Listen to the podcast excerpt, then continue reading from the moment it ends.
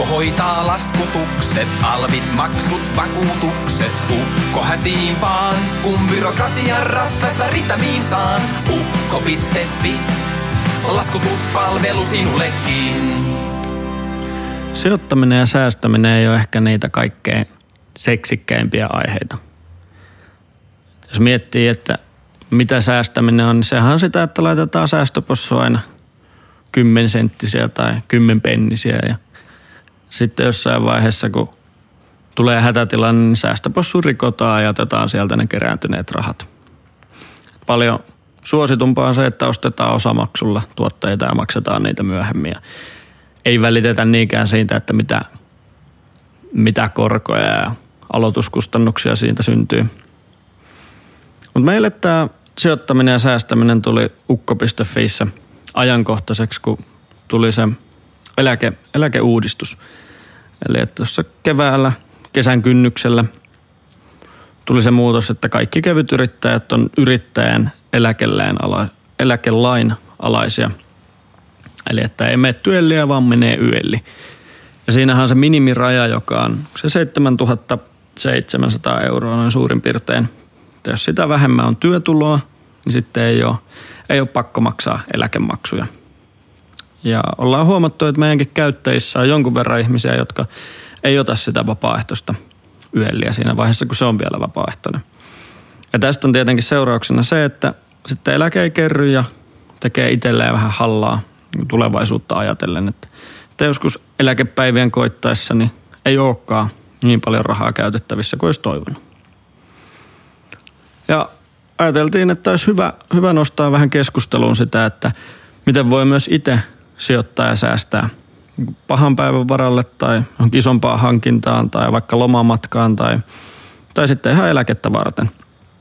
Ja pyydettiinkin vieraaksi Riikka Rajaviita Taaleri sijoitusyhtiöstä vähän selvittämään, että mitä sijoittaminen on ja mitä on rahastot ja ETF ja osakkeet ja onko järkevää laittaa koko omaisuus bitcoiniin tai ethereumiin kiinni ja niin poispäin. Eli tämmöisiä asioita me käsitellään tämän päivän jaksossa. Että tervetuloa kuuntelemaan uusinta osaa Kevytyrittäjyys-podcast. Laskutuspalvelu sinullekin. Tervetuloa Ukko.fin kevytyrittäjyyspodcastiin. Meillä on vieraana Riikka Rajaviita. Ja tota, aloitetaan semmoisella kysymyksellä, että mikä on ollut sun paras sijoitus? Paras sijoitus tähän mennessä? Joo. Ää, nyt mä kuulostan ehkä tosi tylsältä, kun mä sanon, että mun paras sijoitus on, on ollut ne lomareissut, mitä mä oon tehnyt. Eli ne on ollut sellaisia sijoituksia ää, siihen omaan itseen tai, tai läheisien ystävien kanssa tehtyihin reissuihin. Ne on mun mielestä tuottanut tähän mennessä mulle kaikkein parhaiten. Mitä ne on tuottanut? Ää, onnellisia hetkiä, mitä ei voi oikeasti edes rahalla saada. Joo. Hyvä. Kuka, tai siis sanoit, että olet tutkimusmatkailija Taalerilla. Mitä se, mitä se käytännössä tarkoittaa? No tutkimusmatkailijan roolissa oleminen tarkoittaa mulle arjessa sitä, että ähm, täytyy muistaa, että me ollaan finanssialan toimija Taalerilla ja meidän maailma muuttuu koko aika. Puhutaan paljon disruptiosta ja puhutaan siitä, että asiakaskäyttäytyminen muuttuu, puhutaan digitalisaatiosta. Eli tosi paljon niin kuin ympärillä tapahtuu. Niin täytyy olla ajan hermolla ja täytyy seurata sitä, mitä, miten, mihin suuntaan se maailma on muuttumassa ja mitä se asiakas on vailla. Niin mun tehtävä on tutkia sitä ympäröivää maailmaa ja pyrkiä löytämään sieltä uusia innovatiivisia palveluita, tuotteita tai teknologioita, mitä me voitaisiin hyödyntää sitten Taalerissa. Miten pääsee tutkimusmatkailijaksi? Mitä sä oot tehnyt päästäksesi tähän rooliin? Millainen sun uratarina on ollut? No tota, ää, mistä lähdetään liikkeelle? Lähdetään siitä, että mä rahoitusalalle lähdin samana vuonna, kun eurot tuli, eli 2002. Mä oon silloin aloittanut pankissa työt. Ja, ja on ollut siinä onnellisessa asemassa, että on päässyt tekemään pankissa töitä vähän taseen molemmilla puolilla. Että on ollut yksityis- ja yritysasiakkaita ja sitten ollut mukana myöntämässä luottoja tai sitten ollut miettimässä heidän ää, sijoituskuvioita. Ja sitten siitä, siitä tota, tein sitä aika monta vuotta, yli kahdeksan vuotta, ja, ja sitten Taalerilta ää, kyseltiin, että, että kiinnostaisiko lähteä tällaisen kasvuyhtiön mukaan. Ja totesin, että, että miksi ei, että vaikutti sen verran mielenkiintoiselta. Niin Taalerilla taas mun, mun äm, ura on, on, ollut, ollut siinä mielessä niin kuin, äm, mielenkiintoinen, että on taas sielläkin päässyt erilaisissa tiimeissä tekemään erinäköisiä toimenkuvia ja tehtäviä. Viihdyn tosi paljon siellä asiakasrajapinnassa, mutta sitten neljä vuotta kun, sit kun muutin Helsinkiin, niin sitten menin ehkä vähän enemmän sinne kulisseihin ja pääsin mukaan rakentamaan meidän verkkokauppaa. Ja sitä myötä sitten syntyi ajatus siitä, että, että voisiko verkkokauppa olla oikeasti vähän jotain muutakin. Ja siitä syntyi ajatus, että, että lähdetään tutkimusmatkailijaksi maailmalle. Joo, kuulostaa mielenkiintoiselta. Puhutaan tänään just sijoittamisesta ja, ja miten se niin yrittäjille tai kevytyrittäjille tai ylipäänsä ihmisillä olisi tärkeä, tärkeä vaihtoehto. Säästäminen ja sijoittaminen, mutta ennen sitä vielä kysyn, että kuka on sun idoli tai esikuva? Mm, mä sanoisin, että mä inspiroidun tarinoista. Ja tarinoissa yleensä keskiössä on se joku ihminen. Ja ehkä viimeisimpinä semmoisina tarinan kertojana mua on, on, on jäänyt tuonne mielikuva ja on, on paljon miettinyt, niin Finlaysonin toimitusjohtaja Jukka Kurttila. En tiedä, onko sulle tuttu, Joo. mutta tosi inspiroiva tarina, miten hän on niin kuin yhdessä yhte, kumppaneiden kanssa ostanut niin kuin niinkin vanhan yrityksen ja palauttanut takaisin sitä vähän niin kuin jukurilleen. Ja, ja se, mitä hän tekee, niin mun mielestä on aika arvokasta työtä. Että heillä on, on mielettömät arvot yrityksessä ja, ja tota, vie sitä eteenpäin. Ja se on niin kuin sellaista niin kuin, äm, yrittäjyyttä, mitä mä arvostan ja, ja sellaisia esikuvia on aina, aina niin, sellaisia esikuvien tarinoita on kiva kuunnella. Joo. Siirrytään meidän viralliseen aiheeseen, eli sijoittamiseen ja säästämiseen. Miksi se on tärkeää? Mä näkisin sen itse niin, että mä osaan vaan kertoa oikeastaan, niin kuin, toki on itse ollut niin kuin rahoitusalalla monta vuotta, että löytyy sieltä monen monta tarinaa, mutta ehkä sen oman tarinan kautta. Joo. Ähm, mulla on pieniä haaveita, jotka, jotka on vaikka ensi vuonna, mitä mä haluan toteuttaa, mutta sitten on sellaisia suurempia unelmia. Mä tiedän, että, että niihin vaaditaan aina pikkasen rahaa. Niin äh, rahaa voi tosissaan, sitä voi pitää tilillä, tai sitten se raha voi pistää töihin. Ja se mun mielestä töihin laittaminen on se juttu, no. mihin mä kannustan. Eli se mahdollistaa asioita, kun sä säästät ja sä sijoitat. Ja se on monelle niin kuin se kohde, että miksi säästetään tai miksi sijoitetaan, niin se on jokaisen oma henkilökohtainen suunnitelma. Että niitä tarinoita löytyy ihan yhtä monta kuin on sijoittajaa ja säästäjääkin. Miten tota, minkä takia kaikki rahoja ei kannata sitten käyttää heti, jos se mun, mun niin kun asia, minkä mä haluan tehdä on nyt, niin miksi mä en tekisi sitä heti, vaan miksi mä laittaisin ne rahat niin pois, enkä käyttäisi kaikkea heti. Ja mm. ottaisi vaikka vähän lainaa, jos mä haluan tehdä jonkun isomman jutun. No toki sä voit miettiä sille, että, että palkkapäivä on, on, on eka päivä, niin sitten mä käytän kaiken ja, ja tota, sitten mä odotan taas sitä seuraavaa palkkapäivää. Mutta tota, ehkä, ehkä tota, mieluumminkin kannattaa ajatella silleen, että, että miettiä tulevaisuutta, että vaikka silleen, miten mä mietin. Että sitten kun mä joskus jään eläkkeelle, niin mä haluan, tai vanhempana mä haluan toteuttaa jotakin haaveita, niin mä en voi olla varma, että et, et, et mulla silloin on riittävän iso palkkapussi, että mä voin toteuttaa ne jutut. Tai tässä näin itselle, kun tuli eläkeote tuossa joku aika sitten kotiin, niin katoin sitä, niin mietin, että apua, että kun mun se eläke on, mitä mulla sitten ehkä mahdollisesti maksetaan joskus 150 vuoden kuluttua, että eihän se riitä mihinkään. Niin ne on ehkä ne syyt, miksi mä itse mietin, että, että miksi pitää säästää, että pystyy ylläpitämään jo, ja toteuttamaan itseään ja niitä haaveitaan. Uskotko sä, että niin kun eläkejärjestelmä kuitenkin tulee maksamaan eläkkeitä vielä ihmisille? Sitten? Varmaan joo, mutta ei läheskään niin paljon kuin me kuvitellaan.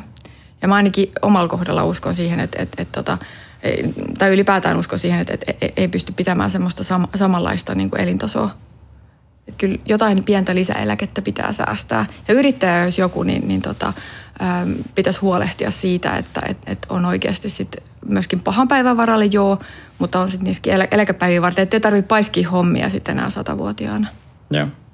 Ja meillähän meidän niin kevytyrittäjille tuli se eläkeuudistus, eli että he ei ole enää työeläkkeen piirissä, vaan yrittäjäeläkkeen piirissä.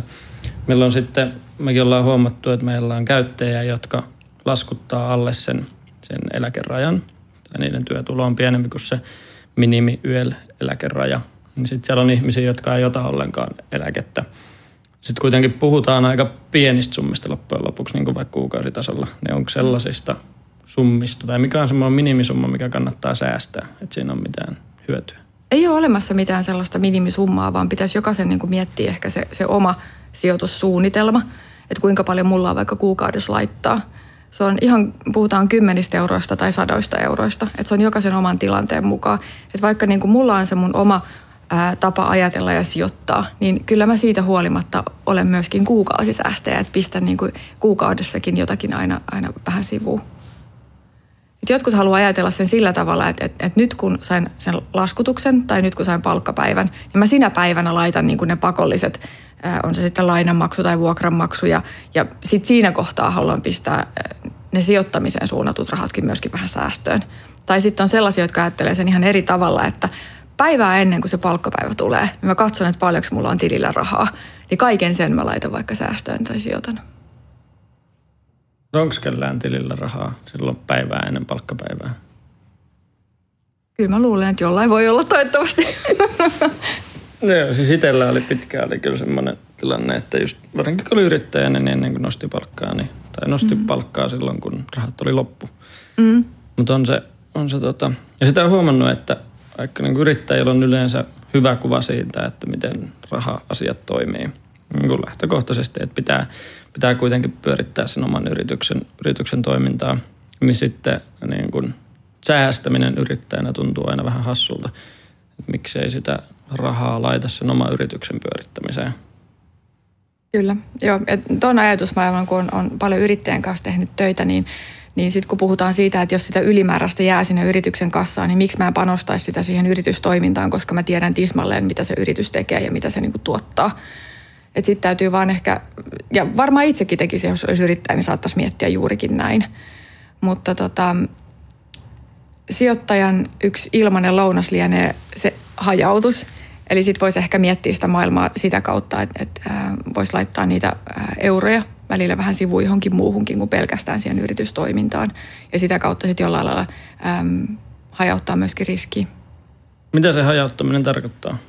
No, hajauttaminen tarkoittaa äh, sitä, että mietitään, mihin se, se 100 euroa laitetaan. Eli laitetaan se eri omaisuuslajeihin vaikkapa. Ja laitetaan vaikka korko, korkoihin tai, tai osakkeisiin tai äm, lyhennetään sillä asuntolainaa. Että se on erilaisissa sijoitusmuodoissa. Ja mitä hyötyä siitä että se on eri paikoissa? Silloin kun sä hajautat, niin sä vähän minimoit sitä riskiä myöskin. On käytännössä se ilmainen lounas, mikä meillä sijoittajille on tarjolla. Joo. Eli, niin eli että jos on vaikka kolmessa eri osakkeessa, niin vaikka yksi niistä osakkeista romahtaisi, niin sulle silti jää jotain. Juuri näin, kyllä. Ja tota, puhutaan ajallisesta hajauttamisesta ja sitten puhutaan myös niin kuin tota, just vaikka maantieteellisestä hajauttamisesta. Mm. Tai, tai hajauttamisesta eri omaisuuslajeihin. omaisuuslajeihin. Kyllä, joo. joo.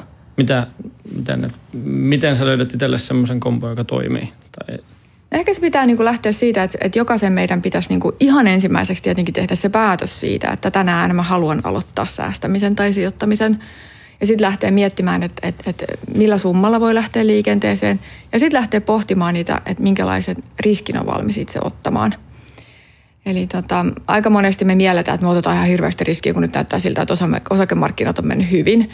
Mutta sitten kun tarkastelee esimerkiksi, niin jos mä katson sitä mun omaa tapaa sijoittaa, niin olen hyvin tyypillinen suomalainen varmaan siinä sijoittamismielessä, että, että itselläkin sijoitan tosi paljon siitä omasta sijoitusportfoliosta seiniin, mm. eli on asuntosijoittaja. No. Ja, monelle se on se oma koti esimerkiksi. Niin sitten jos, jos vielä jää jäljelle pikkasen sijoitettavaa, niin sitten voisi ehkä miettiä, että et, et koska sitä rahaa tarvitsee. Jos on hirveän pitkän ajan päästä, että sitä ei nyt tarvitse seuraavaan viiteen vuoteen, että voi hyvin, hyvin odottaa äh, vuosia vuosia ennen kuin sillä rahalle on sitten joskus käyttöön. Niin sitten sillä voi ottaa vähän enemmän riskiäkin. Sitten voi lähteä jo miettimään, että pitäisikö äh, lähteä ostamaan jotakin äh, mielenkiintoisia osakkeita. Mutta sitten jos tietää, että, että mä oon lähdössä reissuun vaikka äm, puolen vuoden kuluttua ja tietää, että, että, että ei tässä nyt hirveän montaa kuukautta itse asiassa ole aikaa nipistää niin sieltä palkkapussista sinne, sinne reissuun, niin sitten ehkä kannattaa miettiä, että pitää ne rahat vaan tilillä ja, ja odottaa ja, ja ostaa sillä sitten sen matkalipun. Eikö tilillä on miinuskorko? Eikö ne katoa sieltä ne rahat? No me ei toistaiseksi ei, ei, ei jouduta maksamaan pankille rahaa siitä, että me makuutetaan tilillä rahaa, mutta se on ihan totta, että jos miettii, että, että pelkästään säästää tilille tällä hetkellä, niin tilanne on kyllä se, että se inflaatio rotta syö sieltä sen sun, sun ää, rahan, minkä sä sinne oot pistänyt, että, että tilillä ei kannata makuuttaa ja. rahaa, ei ainakaan pitkiä aikoja. Mikä on inflaatiorotta? Inflaatiorotalla tarkoitan sitä, että inflaatio kuitenkin koko aika syö sitä sun, sun tilillä olevaa varaa, koska me ei mitään korkoa sille saada. Osaatko selittää ihan lyhyesti, mikä on inflaatio? Niin kuin, mitä se tarkoittaa?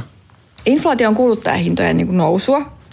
Ja äm, nyt on tietysti eletty aika sellaista niin kuin tasasta ja maltillista inflaatioaikaa, mutta sitten kun siihen yhdistetään se, että korot on täysin niin kuin nollassa, niin tilanne on, on tosissaan se, että sijoittajan näkökulmasta niin kannattaa etsiä ää, vähän enem, enemmän ää, tuottosampia kohteita. Ja tällä hetkellä, niin, niin nythän meillä on ollut ää, aikamoinen osakehuuma ja buumi, että nyt odotellaan, että, että taittuuko se osakkeiden vuosikymmenen ja mistä sitten seuraavaksi haetaan sitä tuottoa.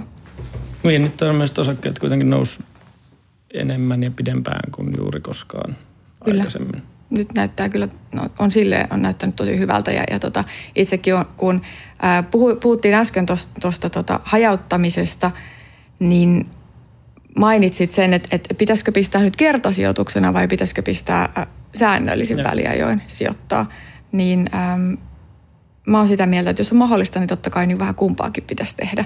Et useimmiten ne isommat hankinnat liittyy sitten johonkin, ostetaan joku asunto tai, tai kesämökki tai, tai laitetaan jonkin isompi summa sivu johonkin muuhun sijoitukseen. Mutta se, että jos pystyy niin kun, äm, ajan yli myöskin säännöllisesti pistämään sivuun joka kuukausi, niin silloin välttää ne, ne äm, suurimmat kuopat, jolloin tavallaan tasoittaa sitä omaakin tuottomahdollisuutta ajan yli. Niin, eli periaatteessa silloin kun kurssit laskee, niin sä saat, jos sä ostat aina samalla euromäärällä, rahana. niin saa enemmän osuuksia. Niin. Kyllä, juuri näin. Ja sitten kun nousee, niin sitten on saanut tuottoa aikaisemmin ja saa nyt vähemmän. Kyllä. Joo. Mutta esimerkiksi asunnon ostamisesta on vähän hankalaa ostaa asuntoa joka kuukausi. Niin No se on totta. Ja se onkin taas semmoinen niin iso, iso, iso investointi, ähm, missä toki niin kuin pitää ihan samalla tavalla kuin vaikka ammattimainen sijoitusasunnon ostaja, niin sun pitää miettiä, että, että, että minkälaisen asunnon, asunnon mä nyt ostan ja otaks mä nyt sen riskin, että jos mä joudun sen myymään kahden vuoden kuluttua, niin, niin saanko mä siitä nyt sitten äh, omani pois. Niin on tietenkin, kun on isoja investointeja, niin joutuu ehkä puntaroimaan myöskin tämmöisiä asioita. Joo.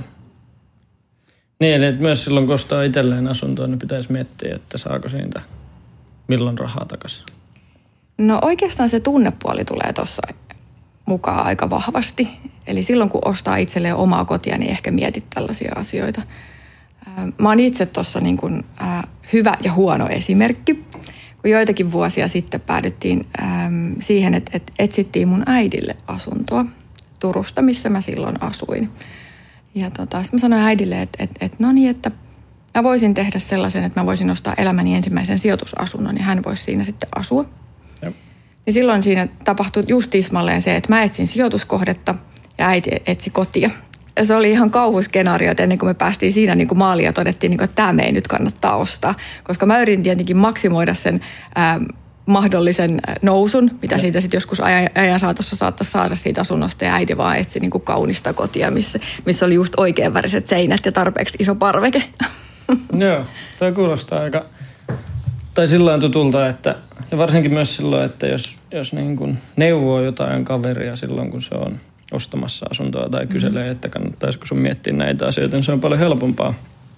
Kun sitten kun itse menee katsomaan asuntoa ja sitten – sillä, että tässä asunnossa on joku fiilis, jonka niin kuin, joka, että on pakko saada nyt.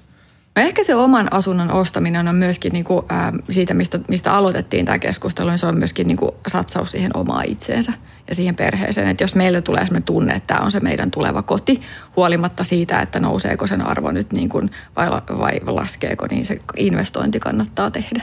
Joo. Kuulostaa ihan järkevältä ajattelumallilta, että ei, että ei aina yritä maksimoida niin kuin jokaisessa asiassa niin kuin tuottoa. Toisaalta sellaiset ihmiset, jotka on niin kuin just ikään, mikä tämä Ingvar Kamprad ja vastaavat, jotka on semmoisia megasäästäjiä koko elämänsä, niin sitten niillä on hirveän paljon rahaa. Tai tuntuu, että monille tuommoisille megarikkaille se on se niin kuin yksi tapa, että just Mark Zuckerberg asuu samassa kämpässä, missä se on aina asunut ja mitäköhän muita tämmöisiä esimerkkejä. Warren Buffett ajelee ilmeisesti myös jollain samalla autolla kuin aikaisemmin vastaavia. Että tota.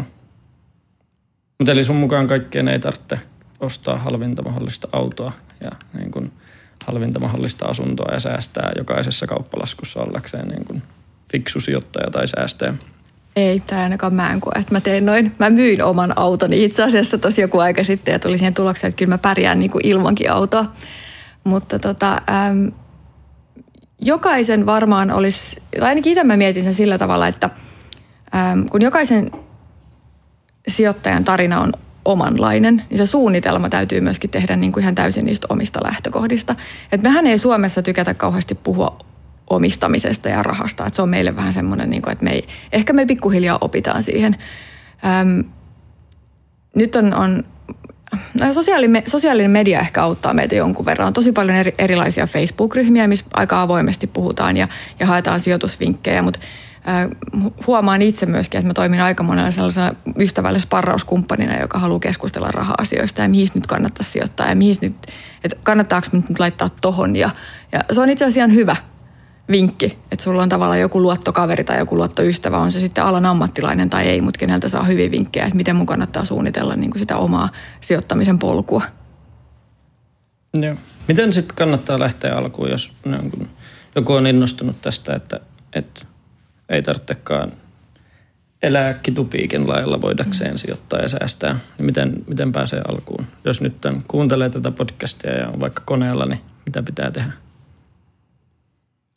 No sitten täytyy sanoa, että ei ole olemassa oikotietä onneen. Et valitettavasti sen sijoittajan, on se sitten alkutaipaleella tai, tai siinä sijoittamisen ihan ytimessä, ja on tehnyt sitä pidemmän aikaa, niin sitä tietoa pitää vaan niinku haalia. No sitähän nyt on internet pullollaan. Öm, ja mä sanoisin, että, että, että sijoittaa, perehtyy, tutkii ja kokeilee.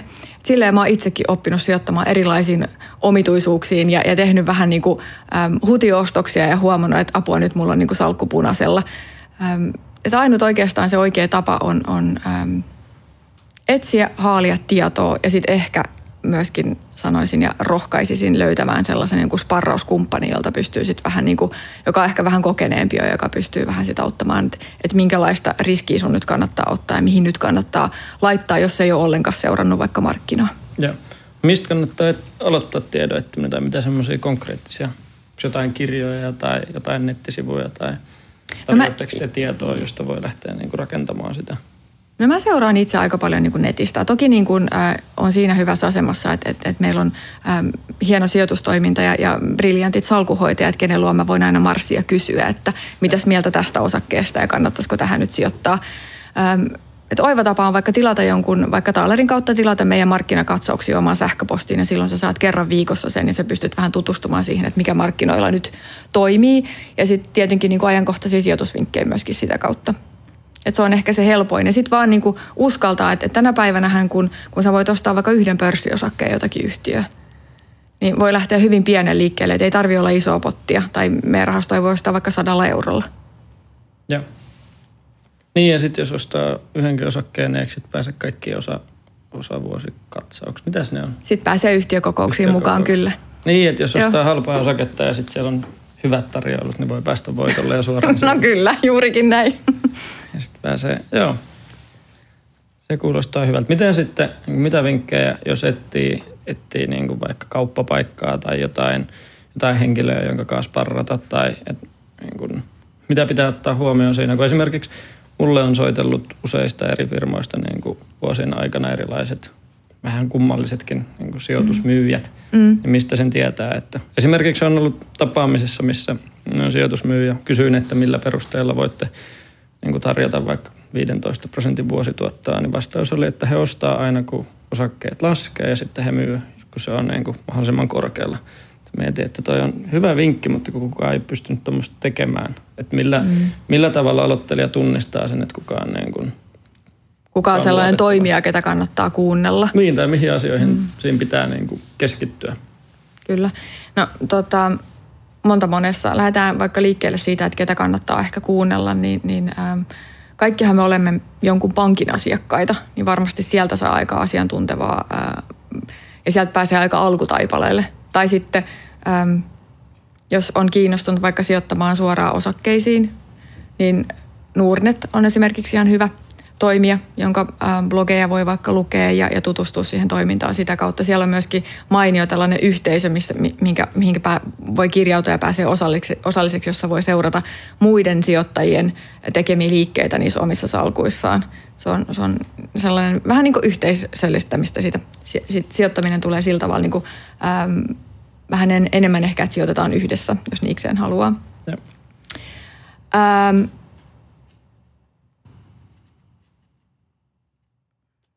Sijoittamisessa on ehkä kuitenkin niin kuin yksi niitä sellaisia tärkeimpiä juttuja, mistä me ei ole vielä tässä niin kuin puhuttu, mutta, mutta se, sen ehkä tuli nyt, nousi nyt mieleen, kun kysyit tuolla tavalla. Niin ja. Mä en ikinä kuuna päivänä sijoittaisi yhteenkään sellaiseen asiaan, mitä mä en ymmärrä. Et jos joku sanoo sulle, että sä saat takuu varmasti 15 prosentin tuoton, niin kyllä mä vähän ehkä kyseenalaistaisin, koska se olisi semmoinen aikamoinen rahakone, että mä luulen, että sen ihmisen ei tarvitsisi istua siinä ja myydä sulle niitä juttuja että jos ei ihan ymmärrä, että minkälaista tuotetta on ostamassa tai, tai miten se sijoitusinstrumentti, miten se on koottu, niin ehkä sitten siinä kohtaa kannattaa todeta, että kiitos, mutta ei kiitos. Tuo on myös yksi pelko, mikä on, on niin kuin monilla, jotka aloittaa just se, että ei ymmärrä mistään mitään, niin miten sitten voi niin kuin tietää sen, että niin kuin mistä, mistä ymmärtää. Että jos, jos lähtökohtaisesti on sellainen, että – tietää, että osakekurssit menee ylös ja alas. Mm. Ja tietää, että Nokia tekee puhelimia, paitsi että nykyisin mm. tekee enemmän tai verkkojuttuja vastaavaa. Niin miten, niin kuin, miten sä voit tietää, että sä tiedät jostain asiasta? Aivan. No sitten voi ehkä miettiä silleen, että, että mikä on niin se helpoin tapa lähteä liikkeelle. Että jos sä lähtee ostamaan vaikka pörssiosakkeita, niin silloin se tarkoittaa sitä, että jos mä nyt päätän tänään vaikka ostaa nyt Fortumia, niin mun täytyy nyt uskoa siihen, että, että Fortumi osaa hoitaa hommansa ja osakekurssi sen kun vaan nousee. Välillä mä tiedän, että se saattaa ehkä jossain kohtaa vähän laskeekin. Mutta sitten mä voisin tavallaan ulkoistaa tämän palvelun jollekin salkuhoitajalle. Ja mä voisinkin ostaa sen sijaan jotain rahastoa – Mä tiedän, että meillä on esimerkiksi Taalerilla mielettömän hyviä salkuhoitajia ja mä uskon siihen, että Mika Heikkilä osaa valita just tasan tarkkaan ne oikeat osakkeet. Niin silloinhan mun on ihan helppo vaan todeta, että, että mä laitan siihen kyseiseen rahastoon vaikka 100 euroa kuukaudessa ja annan sitten niinku Mikan tehdä ne ää, salkuhoidolliset päätökset ja ne sijoituspäätökset mun itseni sijaan. Ja mä luulen, että pitkällä aikavälillä sitten kun äm, pääsee tutustumaan erilaisiin sijoitusmuotoihin, sijoittaa sitten rahastoihin, osakkeihin tai vaikka listaamattomiin pörssiyhtiöihin tai listaamattomiin yrityksiin, niin, niin sitten tavallaan niin kuin löytää sieltä sen sopivan kombinaatio itselle. Mä oon valitettavasti sellainen sekametelisoppa, joka tykkää kokeilla vähän niin kuin kaikkea. Mutta se on toisaalta se on ihan kiva, koska sitten mä pystyn myöskin katsomaan, että miten se meidän salkuhoitajat pärjää sitten suhteessa siihen mun omiin valintoihin, mitä mä oon salkkoihin ostanut. Ja tällä hetkellä täytyy kyllä sanoa, että, että, että kyllä niin kuin ammattimainen salkuhoitaja no, johtaa kyllä mua niin kuin ihan satanolla. Paljon sille pitää sitten maksaa, että se hoitaa sun puolesta sun osakesalkkua. No rahastoissa, joo, rahastoissa puhutaan niin kuin hallinnointipalkkioista tai, tai juoksevista kuluista. Se riippuu pikkasen ää, yhtiöstä, että minkälainen toimija on kyseessä ja myöskin ehkä vähän siitä, että minkälainen se rahasto on. Et perusrahaston hallinnointikulut varmaan liikkuu siellä jossain prosentin ja puolentoista prosentin välissä, että se on varmaan semmoinen ihan järkevä. Ja ne onkin semmoiset asiat, että ne kannattaa aina tarkastaa. Että joissain äm, rahastoissa, mitkä sijoittaa vaikka kehittyville markkinoille, niin kulut voi olla äh, huomattavasti paljon korkeampi. Joo. Ja sitten on tietysti toisia rahastoja, missä ei ole niin, kuin niin sanotusti, ne on vähän passiivisempia. Eli puhutaan rahastoista, missä ei ole sitä aktiivista salkunhoitajan roolia ollenkaan. Ja silloin sijoitetaan sen puhtaasti sen indeksin mukaan. Niin ne on tietysti sitten yksi omaisuuslaji, mihin, mihin tota, moni myöskin uskoo ja sijoittaa. Joo. Kuulostaa periaatteessa monimutkaiselta, mutta kuitenkin sellaiselta, että jos lähtee, lähtee aloittaa jostain, niin sillä varmaan pääsee niin kuin helpoiten sisälle siihen, että No Suone ei, ole, ei, pidä pelk- ei pidä pelätä sitä, että, että, että mitä jos mä kokeilen nyt pienellä rahasummalla. Että, mä oon neuvonut aika montaa mun ystävää, jotka on ihan ensimmäisiä sijoituksia tehnyt, että kannattaa ehkä lähteä siitä rahastosta liikkeelle, koska se on se kaikkein helpoin. Ja sieltä saa kuitenkin aina sitten ne omat rahat pois. Että on ihan helppoa, että sitten vaan painaa sitä myynappia siellä, siellä tota netissä, niin sitten odottaa ja rahat tulee tilille. Joo. Ja sitten siinä on just se, että niin kuin monet ihmiset just valittaa sitä, että jos otat, ostat vaikka jotain rahastoa, niin siinä on kuluja, mitä jossain toisessa vaihtoehdossa ei ole. Ja tässä voi säästää tämän verran, kun tekee näin. Tai jos ostaa osakkeita, niin niiden kulut voi olla jonkunlaiset. Mutta varmaan se on niin oikeastikin niin, että parempi, että ne rahat on jossain, mistä maksaa jonkun pienen määrän, kun että ne rahat on tilillä ja sitten sulta se on, rotta käy syömässä niitä. Se on juurikin näin, rahoja. kyllä. Eli alkuun, alkuun vaan. Kyllä, ja sittenhän se avaruus kasvaa sitä myöden, kun, kun se kiinnostuskin itsellä kasvaa ja, ja rupeaa penkomaan, että mitä kaikkea lisää sieltä löytyy. Ja, ja tota, sehän on mielenkiintoinen avaruus. Se on tosi, tosi laaja. Siis mä muistan, mä itse ekan kerran varmaan osallistunut alaikäisenä johonkin kauppalehden sijoittajakisaan. Ja olin parhaimmillaan varmaan seitsemäs siinä Suomessa ja se, oli, se kiinnosti tosi paljon. Ja sitten moneen vuoteen ei, ei sitten niinku kuitenkaan tehnyt mitään asialle ja nyt on taas vähän innostunut, niin on just hauska, miten sä pystyt ostamaan jotain kanadalaista kaivuyhtiötä, joka toimii jossain Kiinassa ja niin kuin selvittää kuitenkin tosi paljon asioita siihen liittyen mm. tai joihinkin varrantteihin tutustumaan, mistä ei ymmärrä oikeasti mitään, mutta pääsee niin kuin, että se mahdollisuudet on aika loputtomat ja niitähän tulee Kyllä. koko ajan lisää erilaisia sijoitustuotteita myös tulee. Ja sitten mun mielestä se, mikä on ollut mielenkiintoista tässä viimeisen vuosien aikana, on seurata äm, tällaisia crowdfunding-sijoitusvaihtoehtoja. Että on oikeasti yrityksiä, mitkä, mitkä tota, hakee rahoitusta tämmöisen joukkorahoitusalustojen kautta. Ja siellä niin kuin mä oon huomannut itse, että mua ohjaa siellä niin kuin pikkasen liikaa se tunnepuoli – että mä ihastun johonkin yrityksen bisnesideaan tai, tai huomaan, että, että nyt toi on joku sellainen juttu, mitä mä voisin itsekin ja sitten mä lähden aika tunnepohjaisesti mukaan niihin juttuihin. Mutta se on mielenkiintoinen maailma. Niin, niissä pääsee tutustua sitten taas tosi läheltä niihin ihmisiin, vaikka jotka pyörittää, pyörittää sitä firmaa tai siellä yleensä esitellään ja ne on helpommin ymmärrettäviä asioita, mitä on katsonut, mitä noit niin kuin crowdfunding-projekteja on, että haetaan joihinkin yksinkertaisiin juttuihin yleensä. Tai siinä kerrotaan kauhean selkeästi, että haetaan vaikka jollekin Tubekonille rahaa, mikä on sellainen kohtuu tuttu tällä alalla, millä itse toimii ja niin poispäin. Mm, se on jännä. Mä itse asiassa sijoitin Tubekoniin. Ja se oli pitkään sille harkinnassa, mutta sitten tuli samaan aikaan oli, oli itse Tubekon tapahtuma oli Helsingissä. Ja mä päätin, että mä en ole koskaan siellä käynyt, että mä piipahdan katsomassa. Ja sitten kun äh, mun rakas harrastus golf, mm. ja siinä mä käytän jonkun verran mun vapaa-ajasta siihen, että mä käyn ohjaamassa lapsia.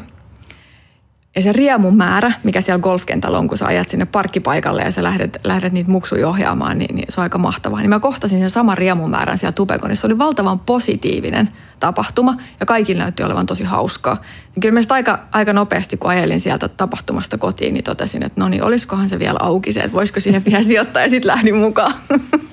Et se on ehkä sitä tunteella sijoittamista kuulostaa ihan tutulta tai just siltä, että, ei, että niiden asioiden ei tarvitse olla niin pelottavia. Tai että, että, voi, että sen sijoittamisen voi nähdä vain tapana lähteä tekemään jotain asiaa. Jotain niin kuin pääsee auttamaan jossain asiassa, vaikka mikä niin kuin Kyllä, mikä on niin kuin itselle kuin tärkeä. Ö, toki siinä täytyy aina muistaa se, että, että sit kun näitä tällaisia listaamattomia yrityksiä lähtee mukaan, niin, niin se mistä äsken puhuttiin, että jos johonkin rahastoon laittaa rahaa ja sitten haluaa sen myydä, niin se onnistuu vain nappia painamalla. Niin tällaisissa tapauksissa pitää ehkä muistaa, että se, se ei ihan yhtä helposti onnistu että se siivu siitä omasta äm, sijoitusavaruudesta ja sijoituspotentiaalista niin, ja, ja siitä, kuinka paljon euroja aikaa laittaa kiinni, niin se kannattaa ehkä vähän määrittää, että, että missä kohtaa mä oon valmis ottamaan minkäkinlaista riskiä, koska riskihän niissä on aika iso. Joo, ne on. Niin, ja ne ei ole niin likvidejä, eli niitä ei saa myytyä pois silloin, kun haluaa. Ja Juuri näin. Olla, joo. Mitä sulla on sitten omia tavoitteita sun sijoittamisuralla tällä hetkellä tai niin kuin sijoittajana? Mihin sä tähtäät? No taas lähtee siitä mun omasta ja meidän perheen tilanteesta. Ja tota, ää, toki on sellaisia pieniä haaveita, että aina pitää olla sen verran sotakassaa, että sitten tietää, että seuraava reissu on. Että lähdetään jonnekin matkalle ja, ja tehdään tämän tyyppisiä juttuja. Mutta sitten me ollaan mietitty se silleen mun miehen kanssa, kun hän on mua kahdeksan vuotta vanhempi. Et siinä kohtaa, kun, kun hän päättää jättää työelämän, niin mä haluan itselleni ainakin sen mahdollisuuden siinä kohtaa. Että jäädä, jäädäänkö me sitten yhdessä viettää eläkepäiviä silloin.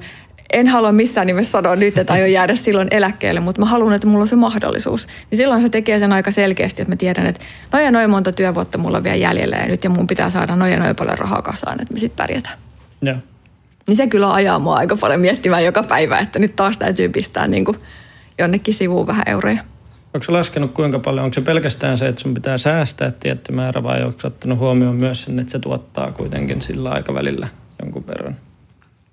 Sekä että. Ja sitten toki niin kun, kun puhutaan sit myöskin niin kun velkavivulla sijoittamisesta, niin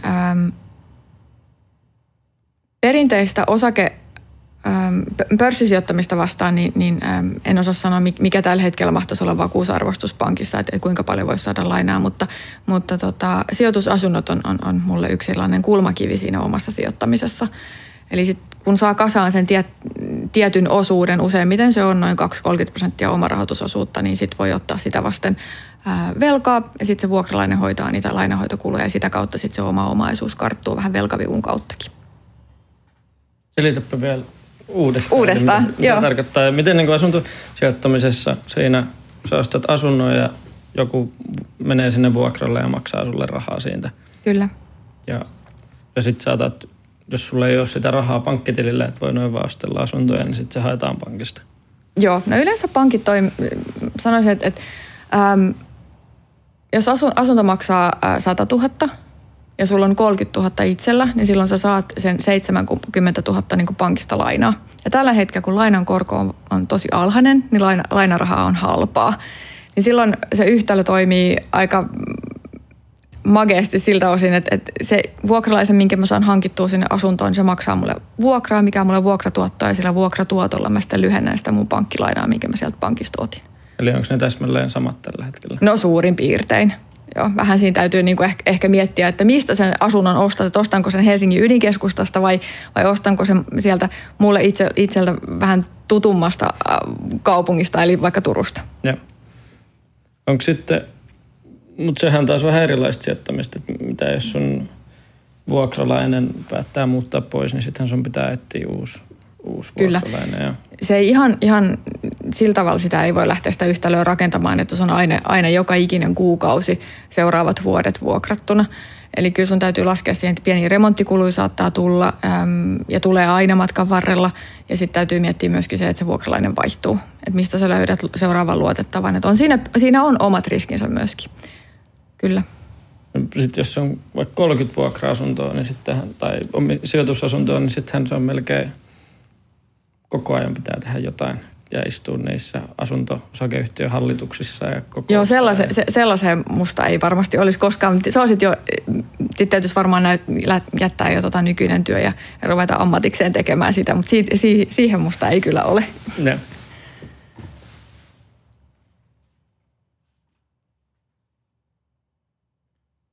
Joo, sitten on yksi aihe, mistä ei ole vielä puhuttu. Monen Korkoa korolle taika. Hmm. Albert Einsteinin mukaan maailman kahdeksas ihme. Mikä se on? No tota, se olisi varmaan ehkä helpoimpi, ähm, helpoin kuvata vaikka esimerkin kautta. Oletetaan, että et, et sijoitat tänä vuonna tuhat euroa ja saat siitä 10 prosentin koron, niin sulla on, on, 100, sulla on 1100 euroa. Niin nyt kun ää, sä päätät sijoittaa sen sun sijoitetun alkupääoman plus sen koron ja sijoitat sen taas eteenpäin, niin siitä syntyy se korko korolle efekti. Ja se on itse asiassa toimii vaikka ää, hyvin pitkäjänteisessä sijoittamisessa, niin sehän on niinku huikeita summia saa, saa tota, äm, kun malttaa aina vaan, aina vaan säästää sen koronkin osuuden. Joo, eli käytännössä siis, että laittaa rahaa ja antaa sen, tai laittaa, sijoittaa johonkin ja antaa sen sijoituksen kasvaa arvoa, jolloin se... Kyllä. Jättää sen koronkin kasvamaan sinne sitten seuraavana vuonna vähän lisää korkoa. Joo. Ja tuossa on ehkä helpoin tapa etsiä vaikka joku korkoa korolle laskuri ja katsoa. Joo, se, niitä löytyy netistä, kyllä. Joo, ja syöttää sinne sen summa, että kuinka paljon vaikka joka kuukausi säästää, niin näkee, että kuinka niin kuin huikeisiin lukuihin vaikka 30 vuodessa tai 50 vuodessa se niin kuin Summa päätyy. voi kasvaakin, kyllä. Joo. Ja sitten taas toinen, mikä on niin itse ihmetyttänyt hirveästi, että monissa, monilla tutuilla tai niin kuin puolitutuilla tai ihmisillä on semmoinen kuvitelma ollut, että, että just vaikka luottokortissa on korko, että sitä korkoa ei, niin kuin, ihmiset ei ajattele, että se on lainaa samalla lailla kuin vaikka pankkilaina. Milloin se niin korko korolle joka periaatteessa tuottaa sulle rahaa, niin sitten taas tämmöisissä lainoissa ja luottokorteissahan se toimii vähän niin kuin vastakkaiseen suuntaan. Kyllä, ja siitä voi loppuviimeksi kertyä aika isoja summia. Ja oikeasti mä luulen, että me, ei niin kuin, me helpommin tajutaan ne asiat, kun me nähdään ne lukuina tuossa. Se, että me nähdään ne prosentteina, me nähdäänkin ne yhtäkkiä euroina. Niin se auttaa ehkä hahmottamaan vähän paremmin siitä, että, että, että ehkä kannattaisi miettiä, että se kannattaisi maksaa pois. Niin, kuinka paljon sen... Ja monissa tuommoisissa oppaissa just sanotaan, että ensimmäinen niin kun sijoituskohde on se, että maksaisi lyhytaikaiset lainat pois. Kyllä. Et koska niiden korko on isompi kuin se tuotto, mitä voi saada. Joo, ja yleensä jos puhutaan vaikka vakuudettomista luotoista, mitä tosi paljon tänä päivänä tarjotaan, niin, niin niissä on aika kova se korkoprosentti, kyllä. Joo.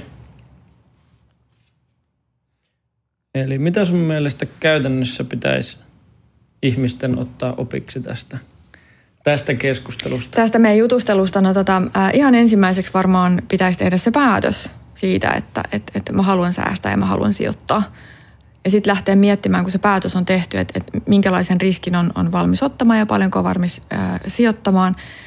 Ja sitten luoda itselleen se äh, selkeä suunnitelma. Ja siinä suunnitelmassa niin mä kyllä vahvasti sanoisin, että kannattaa löytyä se, löytää se sparrauskumppani. Et jos ei mulle uskalla soittaa, niin ehkä sitten uskaltaa soittaa sulle.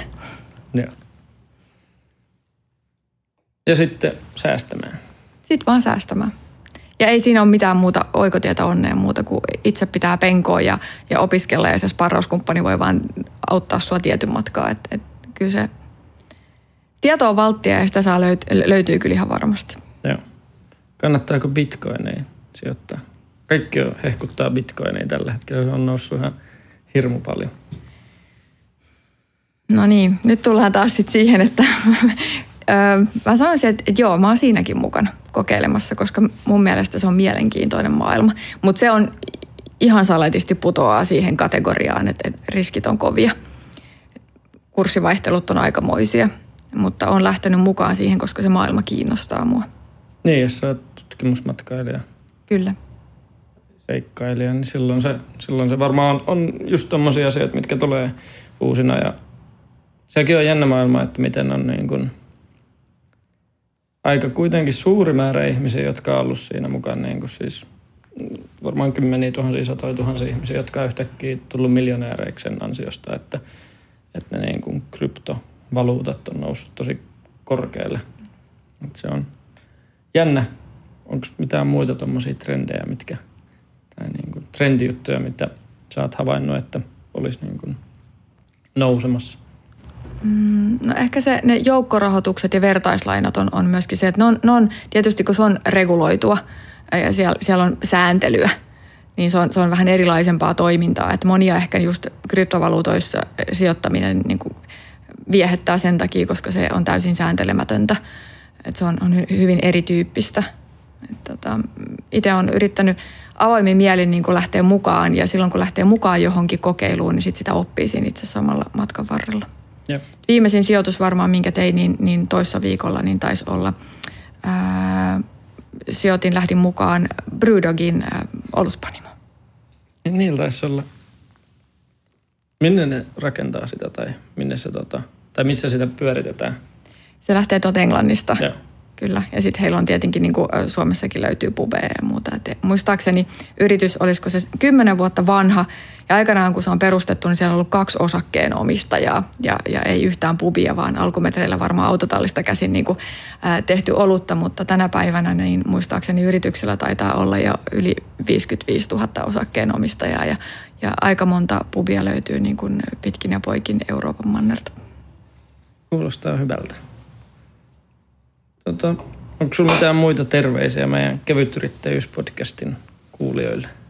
No oikeastaan sellaisia terveisiä, että jos nyt Olli ei suostu sitten sparraamaan, niin kyllä multa, mulle saa aina laittaa viestiä, niin kyllä, kyllä mä autan mielellään alkuun. Mistä sut saa kiinni? Musta ehkä helpoiten kiinni riikka.rajaviita.taaleri.com. Tai sitten netistä löytyy mun puhelinnumero ja yhteystiedot. Joo.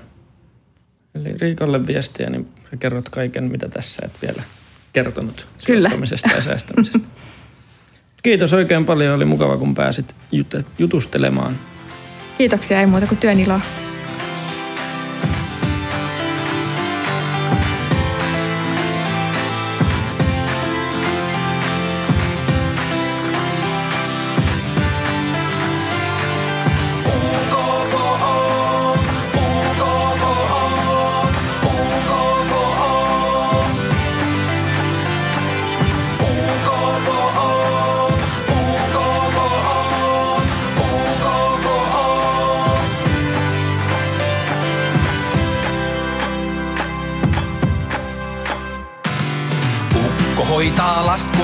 Laskutukset, alvit, maksut, vakuutukset. Ukko hätiin vaan, kun byrokratian rattaista ritamiin saan. Ukko.fi, laskutuspalvelu sinullekin.